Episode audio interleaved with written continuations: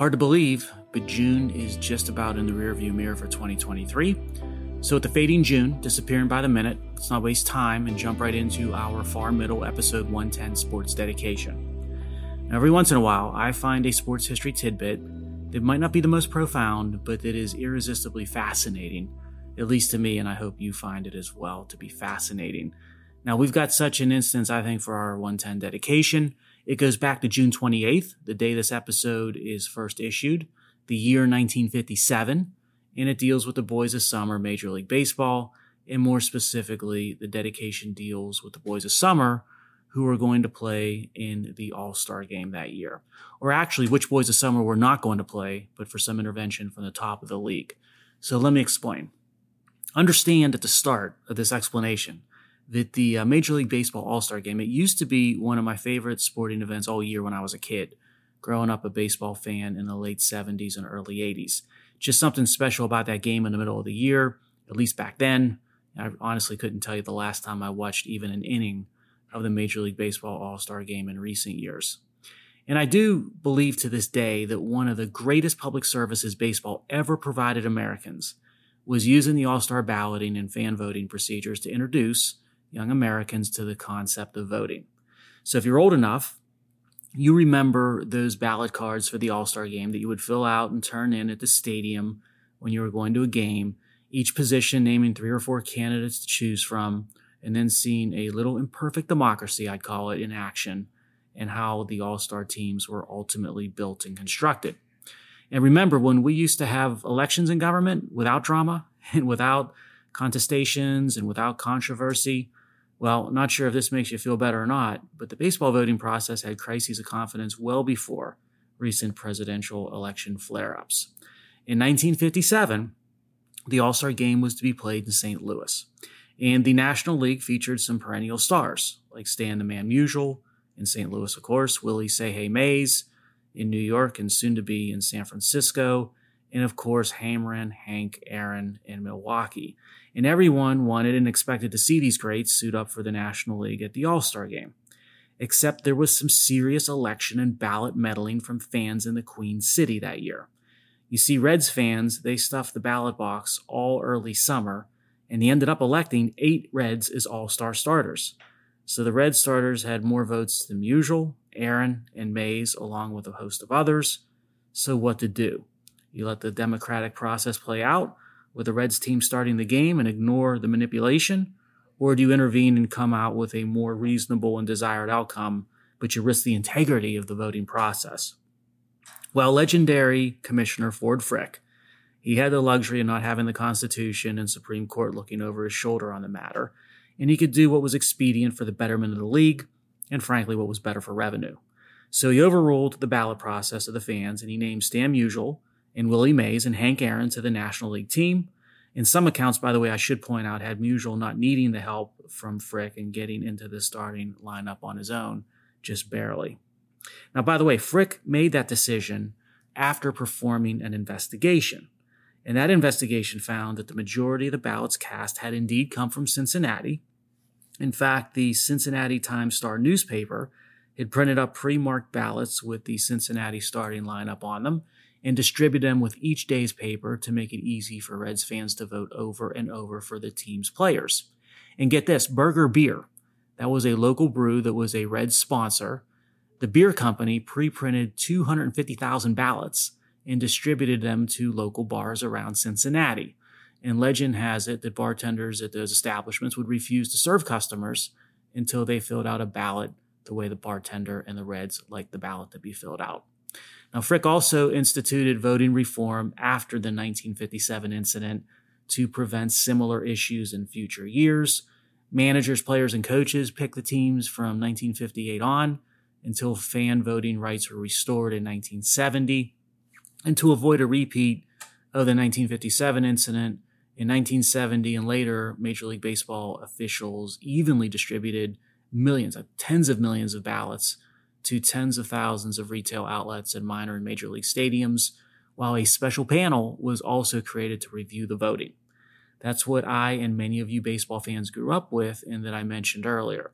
And you thought federal election laws were complex. You didn't realize that baseball instituted its own version of an electoral college to its all star voting process, did you? See, this nation dealt with hanging chads and mail in ballot concerns and voting machine type controversies decades prior to what we remember. Episode 110 goes to the National League All Star Team selection process back in 1957. On this day, June 28th, when Ford Frick intervened to deny Cincinnati Reds fans the fruits of their political machinery and instead decided to make sure the Aarons and Musials and Mays of the league were featured front and center at that year's Midsummer Classic or All Star game, and to change the way baseball's gears of democratic voting were going to be adjusted forever. Yeah, newspapers in Cincinnati being biased and trying to skew reality back in the 1950s with baseball. Let's connect to journalists in technical fields who display some shocking bias of their own in current times with much bigger stakes at hand than a baseball lineup. For this connection, I have to bring out a retirement, a far middle feature that I thought was relegated to the archives for good, which was the Fauci focus. So just when you thought it was safe to go back in the water for all you Jaws fans.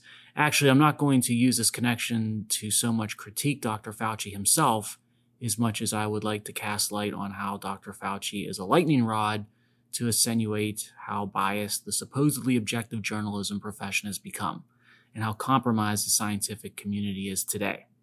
Now, there were a series of emails during pandemic and the government mandated shutdowns of societies between the editor in chief of the family of scientific journals known as Science and Dr. Fauci. Now, this is Science, a scientific journal suite, not the New York Times. So most people would think the journalists and editors at Science, they're clinically objective and they're nonpartisan and they're apolitical. And that might be a reasonable set of assumptions based on prior times, but it's an extremely inaccurate set of assumptions in today's world, whether it be for the editor in chief at Science or the way content gets reviewed for publication in science. Which brings me to the emails over the pandemic period that I'm referencing. The editor referred to the Fauci family in an email to the doctor as the first family of science. That's what I call some serious brown nosing. And the editor had another email offering Fauci the opportunity to write an op ed about, using his words, whatever you want. And there are many more emails from the editor which are along the same line of basically unabashed adulation and adoration. And it's clear the editor in chief of science is in awe of Dr. Fauci, which basically creates two problems no matter what your views are of Dr. Fauci. First, as I hinted at a minute ago, the emails present horrible optics at a minimum and some serious ethical concerns on the other end of the spectrum. The editor of a science journal is supposed to be clinical and objective and rational and apolitical. Let the data speak type of an approach, right? Yet this guy, he comes across as none of those and more like a fawning fan of a movie star or a rock star. Not making this up, but it turns out that the editor of the Science Suite of Journals has a Fauci bobblehead doll. OMG. And there's a second problem as well. And if this is how the editor of the journal is acting, and this is how he really feels with clear bias, then how does it pollute the peer review process and publication process of, you know, science?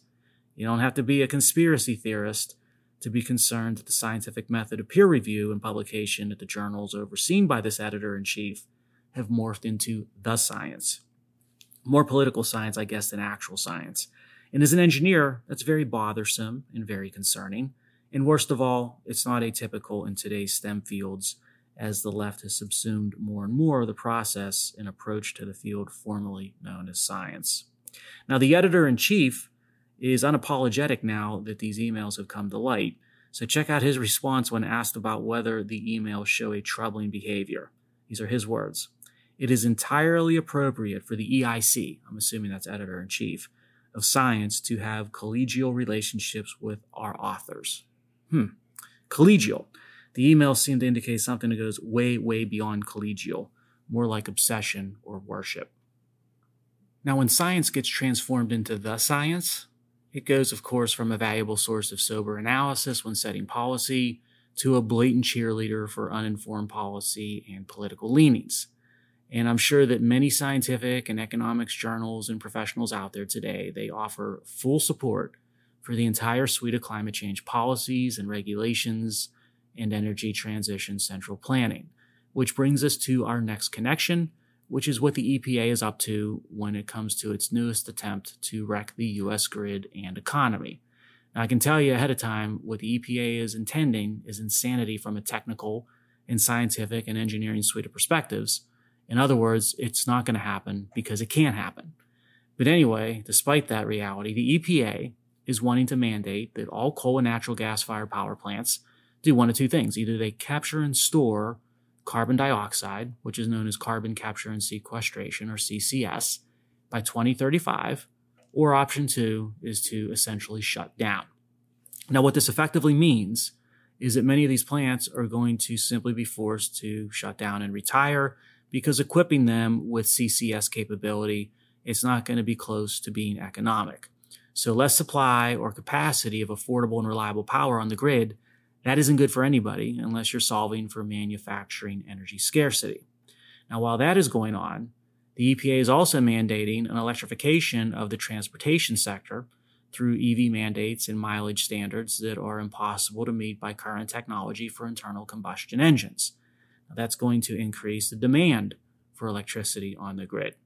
Now, I'm not an economist, although I did take a micro class and I also took a macroeconomics class in school. But remind me again what happens under economic theory when demand skyrockets and supply plummets.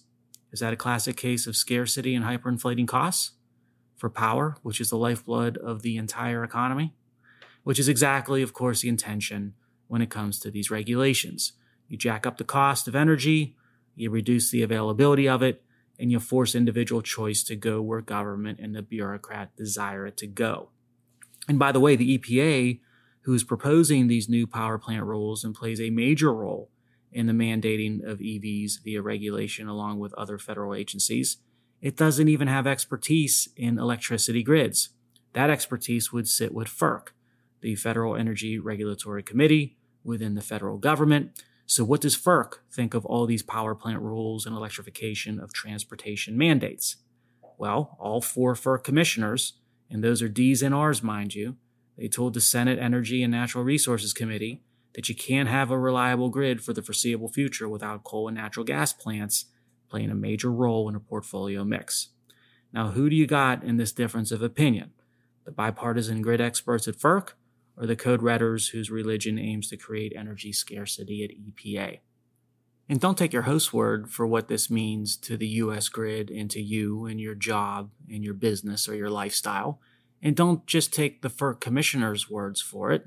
Listen to our next connection, which is a warning from the North America Electric Reliability Corp, or NERC. It is identified, using their words now, capacity shortfalls that may result, using their words again, in high risk of energy emergencies during peak summer conditions. Where? 15 states in our midsection that serve 45 million customers. Same situation in California, by the way, and not shockingly due to what NERC called the state's overall variability in both the resource mix and demand profile. I can tell you that's expert code for too much unreliable and intermittent wind and solar in the grid mix and not enough reliable and affordable nuclear, natural gas, and coal, what normal people call rolling blackout country. Oh, and NERC had this to say about the Northeast United States. Limited natural gas infrastructure, that's their term, is creating reliability problems up there for winter and that's also another fancy way of saying something straightforward, which is saying natural gas pipeline construction bans and new natural gas hookup bans. They're going to take their toll and wreck the New England grid network and energy security. It's what normal people call a cold and dark forecast during upcoming New England winters. Now, with all this hyper focus on climate change, some tangible and real epidemics and crises, they continue unabated in America. Let's connect to the unprecedented drug epidemic in our nation. Last year, over 100,000 of our neighbors died from drug overdose. It's 100,000 in a single year. That's a Green Bay, Wisconsin gone every year, or losing half of Salt Lake City every year, or one third of Pittsburgh every year. It's five times more than the number of combat deaths that Russia suffered in Ukraine from December of last year till May of this year. And those are the last statistics I could get my hands on via the web. And most of those 100,000 dead Americans last year, and frankly, the tens of thousands since killed in 2023, they're from fentanyl, which has a supply chain controlled by China. China has gone about a methodical poisoning of our people. It's no different than if a terrorist placed toxins in one of our drinking water reservoirs. Now, what do our leaders do in response to this undeclared but all too real war from a foreign adversary? Our leaders in DC, they talk tough and they hold conferences and confabs. But what they won't do is act in response to protect the American people and our safety. That's because the elite in the expert class, including people like the climate czar, they're lifelong China apologists. Their approach has failed miserably, and they just avoid or double down to avoid the obvious scrutiny. And worse yet, these same elite and experts, they set policy in other arenas to favor China and create new dependencies on top of our drug dependency on the CCP. Case in point and front and center are being energy policy forcing the buying of wind and solar and electric vehicles and batteries with supply chains that are effectively controlled by the CCP. Think about the insanity of how our elite set policy. So I'll walk you through some steps. Step one use the cover of Code Red to attack and shut down domestic energy and manufacturing. You retire coal plants, you vilify nukes, you ban natural gas pipelines, no gas hookups, you outlaw internal combustion engine cars, and on and on. Step two, you watch the losses of jobs in domestic energy and manufacturing mount as collateral damage to the policy attacks. And by the way, these are jobs that pay family sustaining wages, which then puts and pushes the middle class and flyover country out of existence, and it shoves them into desperate corners. Now, step three, in place of domestic energy and manufacturing, the experts and elites, they mandate the unreliable and the intermittent and the inconvenient. And that's wind and solar and electric vehicles, all of which must be sourced directly and indirectly from China and that wires an energy and transportation dependency on China. Step four, all those good people out of work and desperate, workers in domestic energy and manufacturing, guess what? They get depressed and some turn to addiction. China's supply of fentanyl offers a quick and readily available and tempting out from the pain. Heck, the bureaucrat will even legalize other drugs that are less harmful so long as it numbs the minds of the citizens and makes them more dependent on the state addiction and the damage done, it grows, they grow to levels unseen. That's the 100,000 deaths from drug overdose last year alone. Step five, our leaders start to get exposed on their flawed energy policies when it becomes clear that China is sending more wind and solar here than ever and making them using highly questionable methods that involve human rights abuses. So our elite imposed tariffs on Chinese imports for things like solar but everyone, including China, realizes there is no intention to actually enforce the tariffs. Step six watch the elite in DC who set policy continue to talk tough about opioids and cracking down on China. Same tough talk on China evading solar or battery tariffs, but it's only talk because our current leaders allow China to keep pumping their poison into our people and to keep skirting tariffs through other Asian nations with its wind and solar and battery industries. And then step seven China knows full well that we are all talk, no action. They keep poisoning by drug. Annual body counts of 100,000 are tallied. The CCP keeps using kids in Africa and genocide within China to pump out more panels and turbines we pay good money for, and they do so knowing we will not do anything to stop them. The U.S. grid goes from first rate to third world, which destroys massive value in our economy and introduces outsized risk. This is where we are in the summer of 2023, and it's going to get worse until we decide to reverse course. It's plain as day 100,000 drug overdose deaths per year. Let it set in, constant listeners. Let it set in. Now, when I walked you through those seven steps of policy insanity, I told you step two was watching the losses of jobs in domestic energy and manufacturing pile up as collateral damage to the policy attacks on those industries. And again, those are jobs paying family sustaining wages, and that puts and pushes that middle class and people in flyover country basically out of existence or into desperate corners. And that's where the threats like addiction start to take their toll. And if you think this isn't happening on a grand scale across this land of ours, let me illuminate to you some very disturbing data as our next connection. Now, the U.S. Career Institute did a study that delved into and assessed Bureau of Labor Statistics data to figure out which industries will grow the most over the course of the next decade and which industries will be declining at a rapid pace. According to the Bureau of Labor Statistics data, industries in the leisure and hospitality sector and the healthcare and social assistance sector are projected to have the biggest increase in employment in the United States between 2021 and 2031, that decade. The social services part of the healthcare segment will likely see massive demand growth for its services due to the opioid epidemic that we just discussed, at least for the lucky victims who aren't killed by overdose and can get help. Now, as to the leisure and hospitality industry being the biggest growth sector of our economy, we should have two concerns. First, it's tough to earn family sustaining wages in many of those jobs.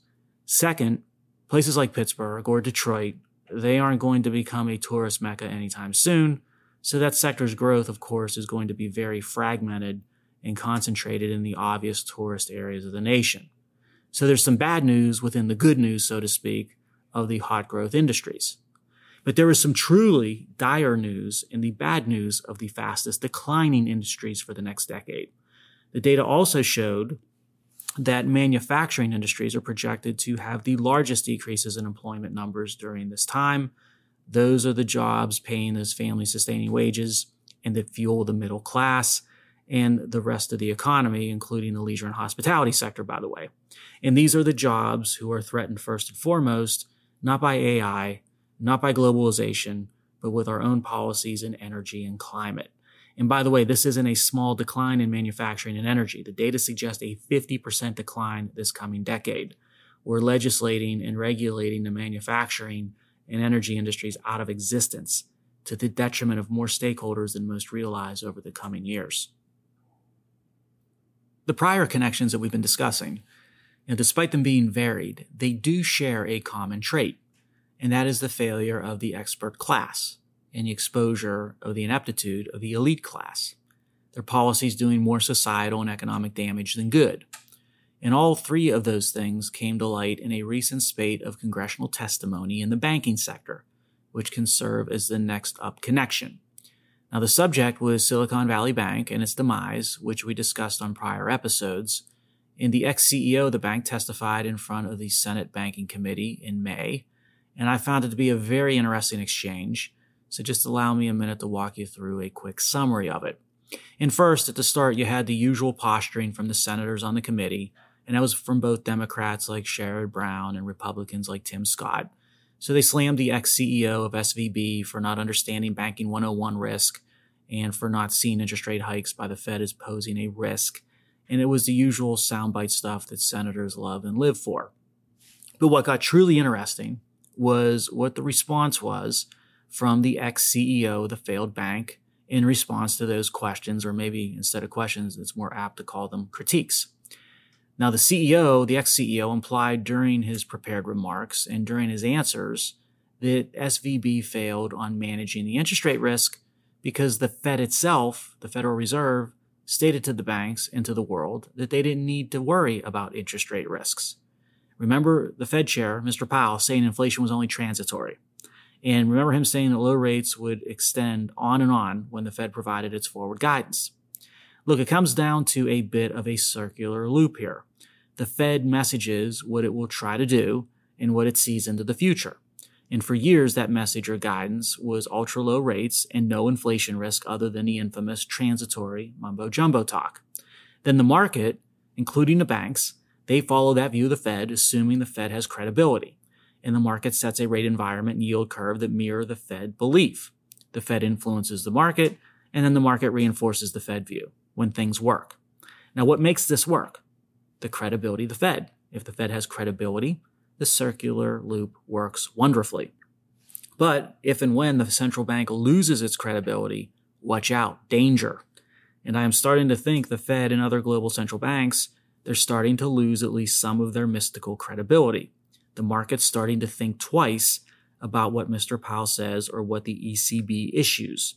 And the market might be wise to do so because, as recent events have proven, when SVB followed along with the Fed guidance and didn't worry about interest rate risk, it opens itself and its depositors and its shareholders and all taxpayers up to a world of hurt. Banks would be warned to think for themselves when it comes to differentiating between what the Fed lectures and what the market might actually do. And by the way, while the Fed was saying through its forward guidance not to worry about interest rate risk, it was telling everyone, including the banks, to worry greatly about climate change risk. What a joke, but the laugh track on that front continues throughout government as we just discussed.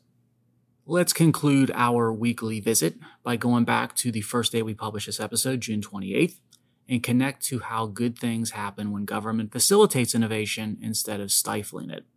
Back, way back in 1846, on this day, a Belgian by the name of Adolf Sax was granted a patent for his invention. It was for a creation, it was a single reed woodwind instrument with a conical body made of brass.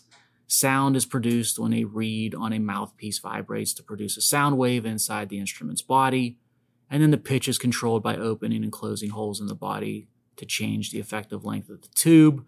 The holes are closed by leather pads attached to keys operated by the player. The instrument ended up being named after its inventor, Mr. Sax.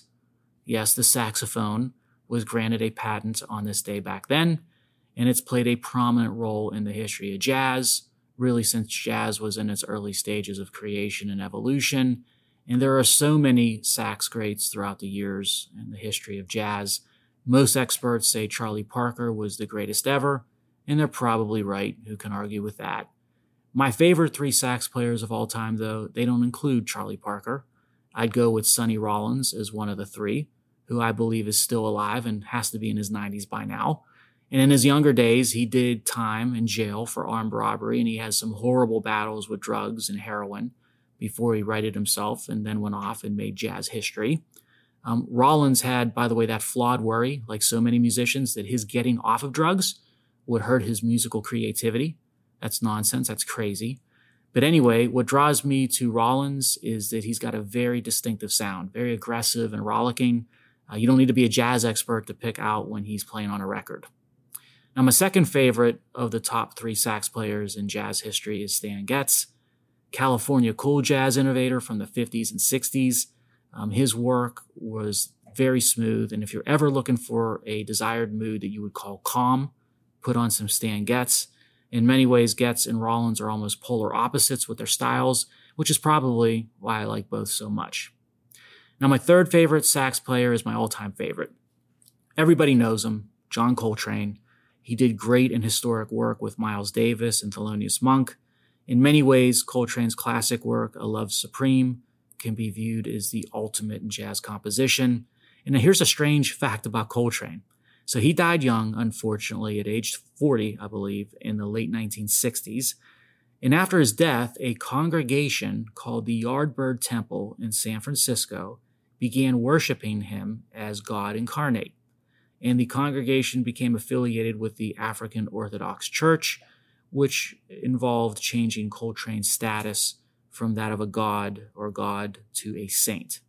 Okay, I'm not going to worship Coltrane and I'm certain he was no saint, but he was the greatest at what he did, at least in the opinion of this humble host. Now, the same host that thoroughly enjoyed our virtual visit this week, and who will be looking forward to spending some time with you again in seven days.